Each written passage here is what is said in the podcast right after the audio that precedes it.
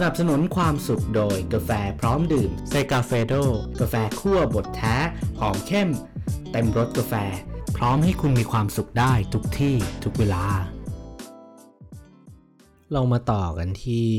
หนังสือเรื่องคินสึงินะครับ ซึ่งเป็นภาคต่อเนื่องนะครับ จากที่เราเคยพูดไปแล้ว เป็น 15 ขั้นตอนเยียวยา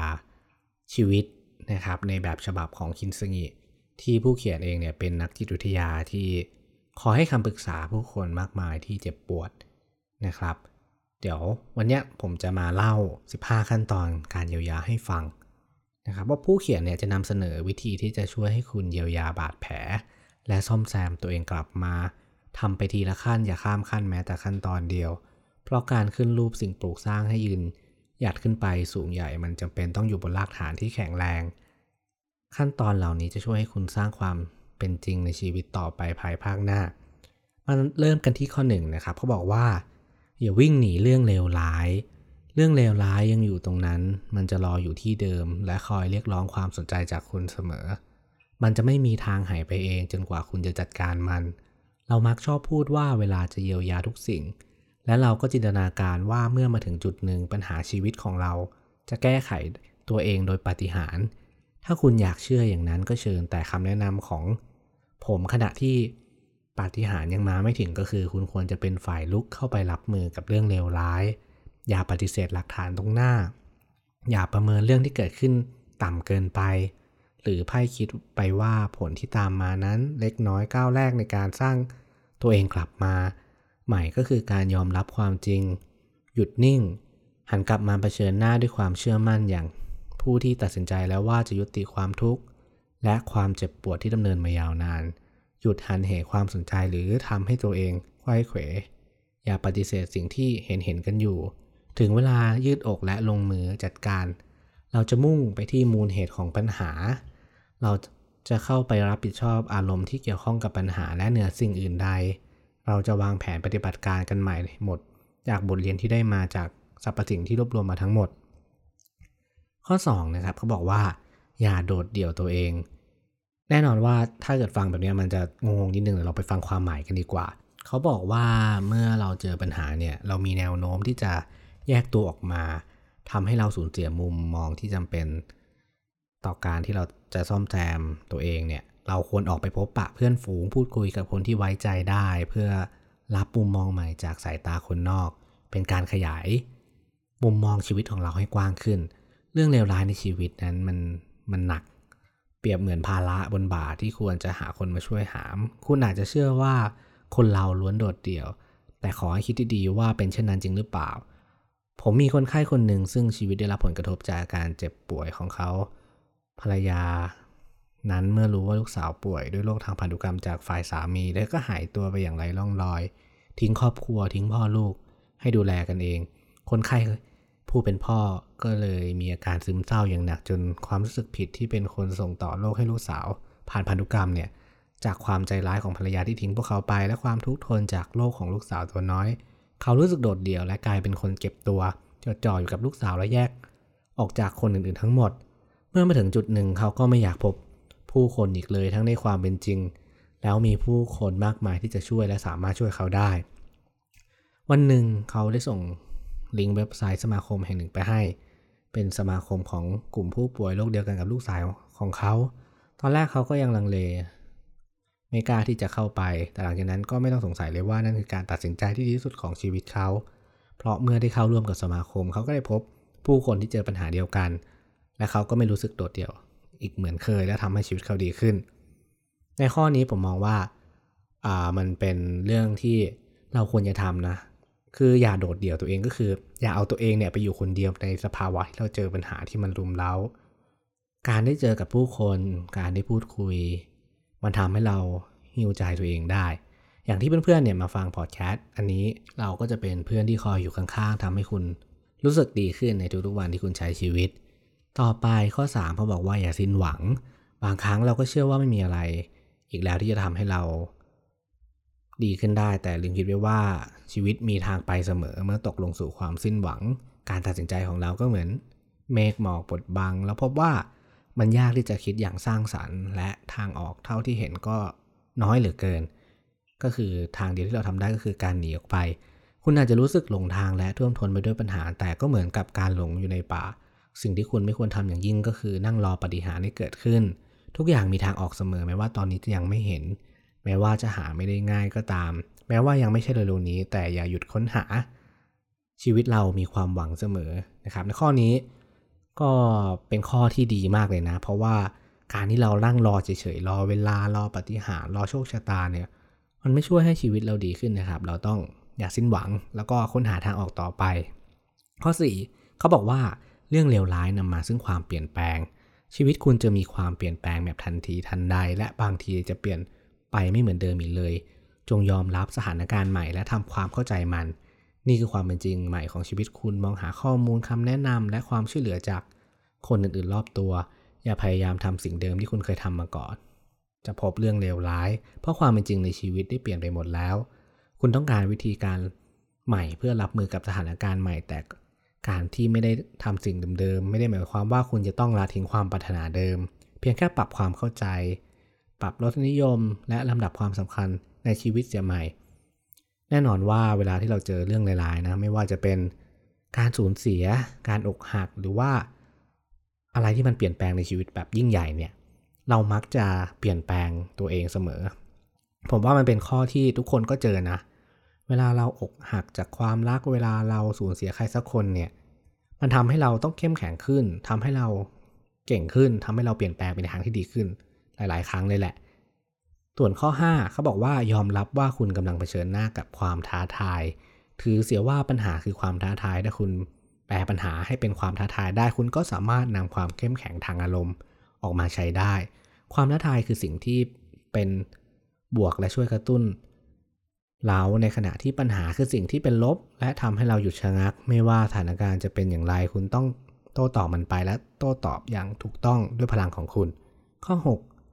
มองไปในระยะยาว ปัญหาหรือเรื่องเลวร้ายที่เราต้องจัดการนั้นส่วนใหญ่ มักจะนำเราไปสู่การตัดสินใจ ต่อเรื่องที่อยู่ตรงหน้าในระยะสั้นที่ยาก และเราก็ไม่อยากทำแต่เรารู้ดีว่าจะให้ผลดีตามมาในระยะกลางและระยะยาว ดังนั้นจงนี้ยามตัวเองที่คุณอยากจะเห็นในอนาคตใกล้ๆนั้นจะช่วยให้คุณสร้างแรงกระตุ้นให้กับคุณได้ วาดภาพตัวเองที่ดีขึ้นเพื่อกระตุ้นและสร้างแรงบันดาลใจ สู่อนาคต ข้อนี้นะ เราว่ามันเป็นข้อที่ หลายคนไม่ค่อยทำนะ เราไม่ได้มองไปข้างหน้าหรอกว่าเฮ้ยตัวเองต่อจากนี้จะเป็นยังไง ตัวเองที่ดีขึ้นจะเป็นยังไง ตัวเราที่มีความสุขมันจะดีแค่ไหน แน่นอนว่าถ้าเกิดเราลองมองไปในระยะที่มันยาวขึ้น มองเห็นตัวเองที่มีความสุขตัวเองที่เก่งมากขึ้น ตัวเองที่เรามีความสามารถมากขึ้น เราก็จะมีแรงผลักดันในการที่จะเปลี่ยนแปลงตัวเอง หรือว่าก้าวข้ามผ่านปัญหานั้นไป ส่วนข้อ 7 เขาบอกว่า ทุ่มพลังในระยะสั้น การจัดการเรื่องเลวร้ายนั้นต้องการการปฏิบัติแบบทันทีทันใด แต่การออกเดินก้าวแรกและการตัดสินใจครั้งแรก หลังจากที่ชีวิตแตกสลายจะเป็นเรื่องที่ยากมาก เพราะคุณกำลังเสียศูนย์ ถ้านายไม่รู้ว่ากำลังจะไปไหน มันก็ไม่สำคัญ นี่ว่าจะไปทางไหน นี่คือคำกล่าวของเจ้าแมวเชสเชียในวรรณกรรมเรื่องอลิสสาวน้อยในแดนมหัศจรรย์ดังนั้นคุณก็ต้องลงมือทำก่อน ตัดสินใจเลือกไปก่อน แล้วเรียนรู้จากสถานการณ์สรุปบทเรียนและนำกลับมาลงมือทำอีก การลงมือทำอะไรใหม่ ๆ เนี่ย มันจะทำให้เราเก่งขึ้น เราจะสำเร็จมากขึ้น เฉลิมฉลองให้กับตัวเองสร้างความภูมิใจในตัวเองขึ้นมา ทุกการเดินทางที่ยิ่งใหญ่เริ่มต้นจากก้าวแรกก้าวไปเลยตอนนี้ดีกว่าจะรีรออะไรสักอย่าง อันนี้ก็ เขาพยายามที่จะบอกว่าเราควรจะก้าวให้เร็ว ก้าวเลยลงมือทำอย่ารอ ปฏิหาร อย่ารอว่าอะไรจะพร้อม แค่เราเริ่มก้าวในระยะสั้นทำมันนะตอนนี้เอาพลังทั้งหมดไปลงกับก้าวแรกที่เรากำลังจะเดิน ข้อ 8 เปลี่ยนแปลงแล้วยอมรับ ข้อนี้เป็นข้อที่ผมชอบมากเลยนะเขาบอกว่าจริงๆคนเราเนี่ยมีพลังในการที่จะควบคุมตัวเองเสมอ แต่ควบคุมเหตุการณ์ภายนอกไม่ได้ คุณต้องยอมรับเรื่องนี้ยิ่งกว่านั้น คุณต้องเรียนรู้ที่จะแยกแยะระหว่างสิ่งที่ควบคุมได้ และสิ่งที่ควบคุมไม่ได้ จงทำมันหากเราเปลี่ยนแปลงอะไรได้ ถ้าเปลี่ยนแปลงไม่ได้ ก็เป็นการฉลาดกว่าที่เราจะยอมรับสิ่งที่เกิดขึ้นแล้วหันไปสร้างชีวิตบทใหม่ขึ้นมาแทน มาต่อกันที่ข้อ 9 วิเคราะห์เสียงภายใน วิเคราะห์เสียงภายในของคุณ เพราะเป็นไปได้ว่าเสียงนั้นอาจไม่ได้ช่วยให้แรงบันดาลใจ และไม่ได้ทำให้คุณมั่นใจว่าตัวเองมีความสามารถ คุณพูดอะไรกับตัวเองบ้าง คุณมองสถานการณ์นี้อย่างไร ไม่มีเหตุผลว่าทำไมคุณจึงรับมือกับเรื่องเลวร้ายนี้ไม่ได้ นอกจากคุณจะไปเชื่อเสียงภายในที่คอยบอกคุณอย่างนั้น ถ้าคุณคอยส่งข้อความที่ทำให้ไม่มั่นใจใส่ตัวเองอยู่เรื่อย คุณก็สร้างตัวเองกลับคืนมาไม่ได้เสียที ต้องหยุดเสียงนั้นเสียก่อน แล้วทบทวนว่าคุณชอบพูดกับตัวเองอย่างไรคำพูดอะไรที่ให้แรงบันดาลใจแก่คุณ และมีอิทธิพลต่อวิธีการการกระทำความรู้สึกของคุณลองจินตนาการว่า คุณใช้ชีวิตอยู่กับพี่น้องฝาแฝดที่อยู่ด้วยกันตลอดเวลาคุยกันทั้งวัน และคุยกับคุณด้วยความคิดของคุณเอง เขาบอกอะไรคุณบ้าง และลองทบทวนดูว่าคุณจะรู้สึกว่าการสื่อสารเนี่ยมีความสำคัญมากอย่างไร ข้อนี้อาจจะยากนิดหนึ่งนะ เราว่าทุกคนเนี่ยก็คุยกับตัวเองแหละ แต่เราไม่ค่อยรู้หรอกว่าเราคุยอะไร เราพูดอะไรกับตัวเอง ลองเงียบแล้วก็ฟังเสียงตัวเองดู เราอาจจะรู้ว่าสิ่งที่เกิดขึ้นมาจจะเป็นเพราะเสียงเหล่านี้ก็ได้ ต่อไปข้อ 10 ส่งผ่านความสงบและสันติสุข ถ้ามีคน อื่นคอยพึ่งพิงคุณอยู่ ก็ขอให้ถ่ายทอดความรู้สึกสงบออกไปให้เขารู้สึกอย่างใจเย็น เพราะคุณเองอาจต้องการเวลาในการเยียวยาเรื่องเลวร้ายของตัวเอง ยกตัวอย่างเช่น ลูกๆของคุณ คุณยังไม่มีข้อมูล ไม่รู้ว่าเรื่องราวที่เกิดขึ้นเนี่ยเป็นยังไง พวกเขาก็ไม่รู้ว่าในหัวของคุณกำลังวุ่นวายสับสนแค่ไหนและพวกเขาก็ยังเดาไม่ออกว่าจะเกิดอะไรขึ้นต่อ เพื่อช่วยจัดการกับความวิตกกังวลของพวกเขา สิ่งที่พวกเขาควรจะได้เห็น และรับรู้ก็คือคุณกำลังจัดการแก้ไขเรื่องต่างๆ อย่างสงบและใจเย็น ทางที่ดีคือส่งต่อความสงบนี้ออกไปถึงลูกคุณคนรอบข้างด้วย แต่คุณก็ต้องพยายาม กลวิธีที่ได้ผลก็คือให้รู้ตัวตลอดเวลาว่าตอนนี้คุณกำลังจัดการแก้ไขและซ่อมแซมตัวเองอยู่ ซึ่งจะต้องดีขึ้นอย่างแน่นอนในอนาคต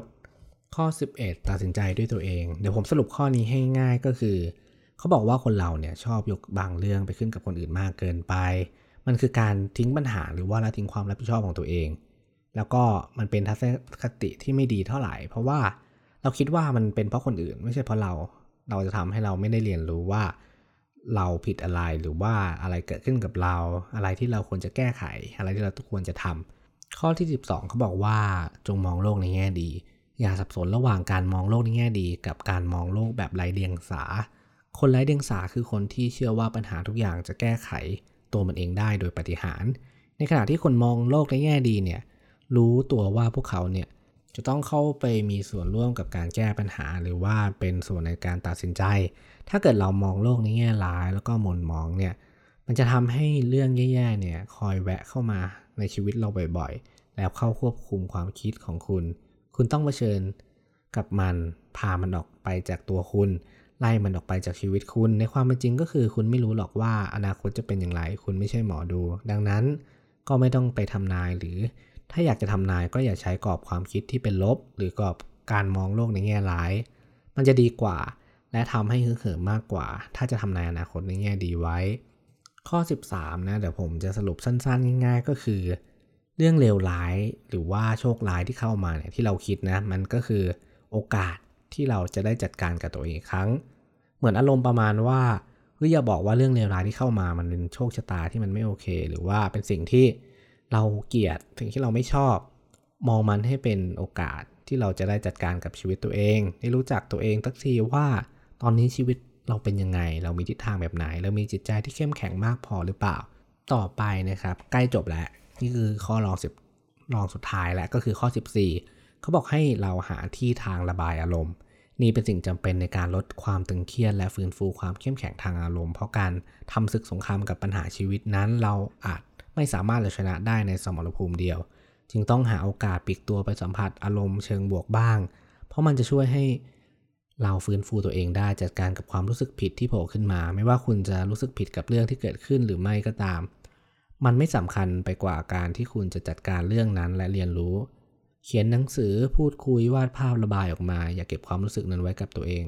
เพราะสงครามครั้งนี้อาจจะยาวดาน ดังนั้นเราต้องประทักกับมันไปทีละขั้น แล้ววางตารางเวลาในการพักผ่อนและหากิจกรรมผ่อนคลายมาทำด้วย ก็คือข้อ 14 เนี้ยเขาบอกว่าให้เรารีแลกบ้าง คือผ่อนคลายบ้าง เพราะว่าเราไม่ได้เป็นนักรบที่จะสู้ได้ตลอดเวลา นักรบย่อมมีการพัก ย่อมมีการฟื้นฟูร่างกาย ต้องหาสิ่งที่ชอบทำบ้างให้มันผ่อนคลายไม่ตึงเครียดมากเกินไป ข้อสุดท้าย เขาบอกว่าอย่าเสี่ยงโดยไม่จำเป็นอีก ตั้งมั่นให้ดี บางครั้งเวลาที่เรากำลังหน้ามือตามหมัวกำลังฟันฝ่า หาทางออกมาจากสถานการณ์เลวร้าย เรามักจะคว้าเอาทางเลือกแรกที่เข้ามา อย่าไปโดนมันหลอกเอา เหมือนกับคว้าเส้นฟางแทนที่จะเป็นเส้นเชือก เมื่อเรากำลังทุกข์ใจหนทางไหนๆก็ดูดีกว่า ที่เป็นอยู่ตอนนี้ทั้งหมด จำไว้ว่าคุณอยู่ในสถานการณ์ขับขันอารมณ์พุ่งพ่านถึงขีดสุด ศักยภาพในการคิดด้วยเหตุผลโดนสั่นคลอน จึงเป็นเหตุผลว่าทำไมจึง